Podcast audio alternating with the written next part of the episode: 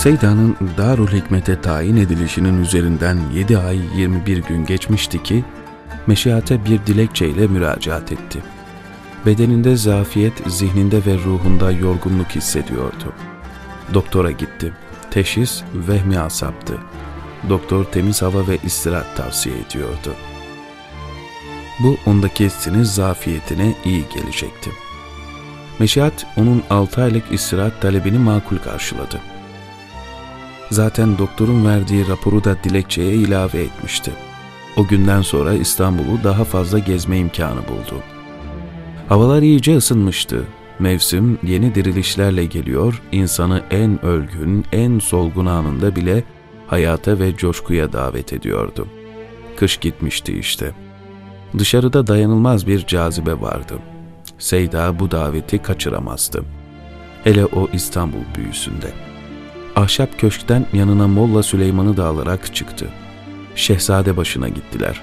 Seyda'nın aklında sinemaya gitmek vardı. Süleyman, haydi sinemaya gidelim dedi.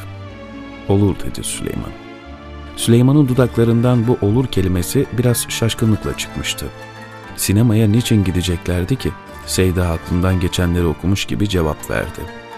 Ben sinemaya başkalarının gittiği gibi gitmem. Ben ibret için, ders çıkarmak için sinemaya giderim dedi. Bir şey demedi Süleyman. O kadarına karışmaz, anlamazdı. Çöl diyorsa çöl, göl diyorsa göldü.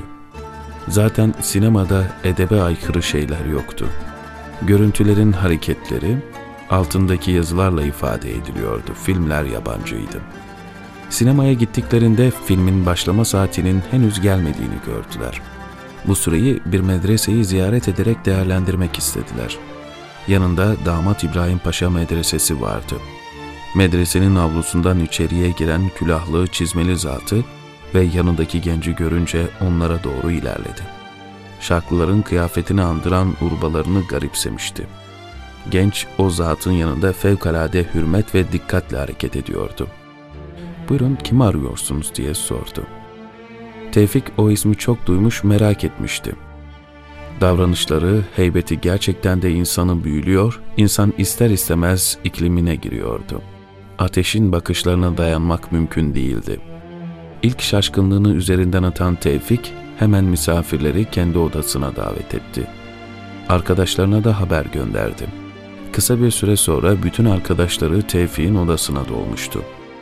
Seyda gençlerden istedikleri şeyi esirgemedi. Onlarla sohbete başladı. Tevfik hemen çay hazırlamış, çayların eşliğinde sohbet koyulaşmıştı. Bardaklar dolup boşalırken hatıralar yad ediliyor, o muhteşem hayat gençlere örnek oluyordu.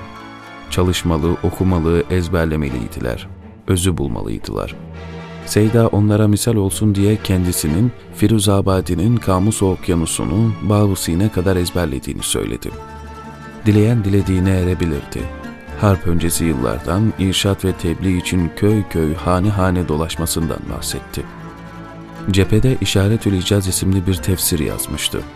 Kardeşi Abdülmecit ve birkaç talebesi o tefsiri Diyarbakır'da temize çekmişlerdi.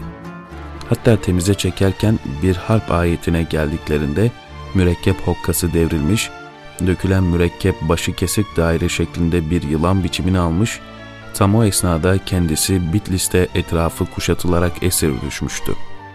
Tarih 2 Mart 1916'yı gösteriyordu. Sanki dökülen mürekkeple esareti haber verilmişti. Gençler merakla dinliyor, o anlatıyordu. Seyda bir aralık aklında yeni medrese planlarının olduğundan bahsetti. Rutubetli kubbelerin altında tahsil olmaz, bu vücudu ifna eder. Ben Meşihat'ten de izin alarak bir medrese kuracağım. Yaz aylarında pınar başlarında çalışacağız. Yaylalarda, ağaç altlarında, kırlarda ders okuyacağız. Kışında şehre inip hayatımızı kazanacağız. Mütakip yaz tekrar yaylaya çıkacağız dedi. Böyle bir medrese düşüncesi bütün gençlerin hoşuna gitmiş, kışında hayatımızı kazanacağız sözü özellikle dikkatlerini çekmişti. O minnet almıyor, ilminden ötürü başkalarından maişet beklemeyi kabullenemiyordu. Tevfik sohbetin sonuna doğru merakını gidermek için sordu. Medresemize teşrifinizi neye borçluyuz dedi.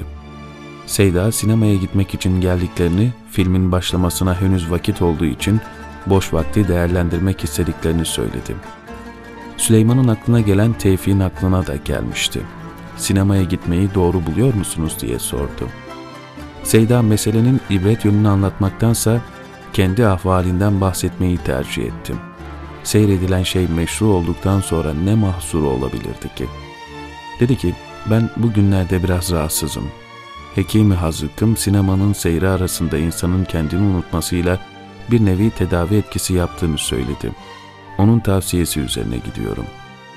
Öyle ya, unutulacak o kadar çok şey vardı ki, muhteşem bir çınar yıkılmış, sanki altında kalmışlardı. Dayanamıyor, kabullenemiyordu. Gençlerle vedalaşıp medreseden ayrıldılar. Seyda birinci mevkiye 2 bilet aldı. Bir süre filmi seyretmişlerdi ki Süleyman'a döndü. Süleyman, ne anladın bu filmden dedi. Süleyman bir şey anlamamıştı. Doğruyu söyledi. Hiç. İşte dünya da böyledir Süleyman. Kendisi sabit olmadığı gibi içindekiler de öyledir, fanidir, durmuyor, gidiyor. Onun için dünyaya güvenme, bu film kadar kısadır. Sinema perdeleri gibi akıp gidiyor, göz açıp kapayıncaya kadar geçip gidiyor dedi.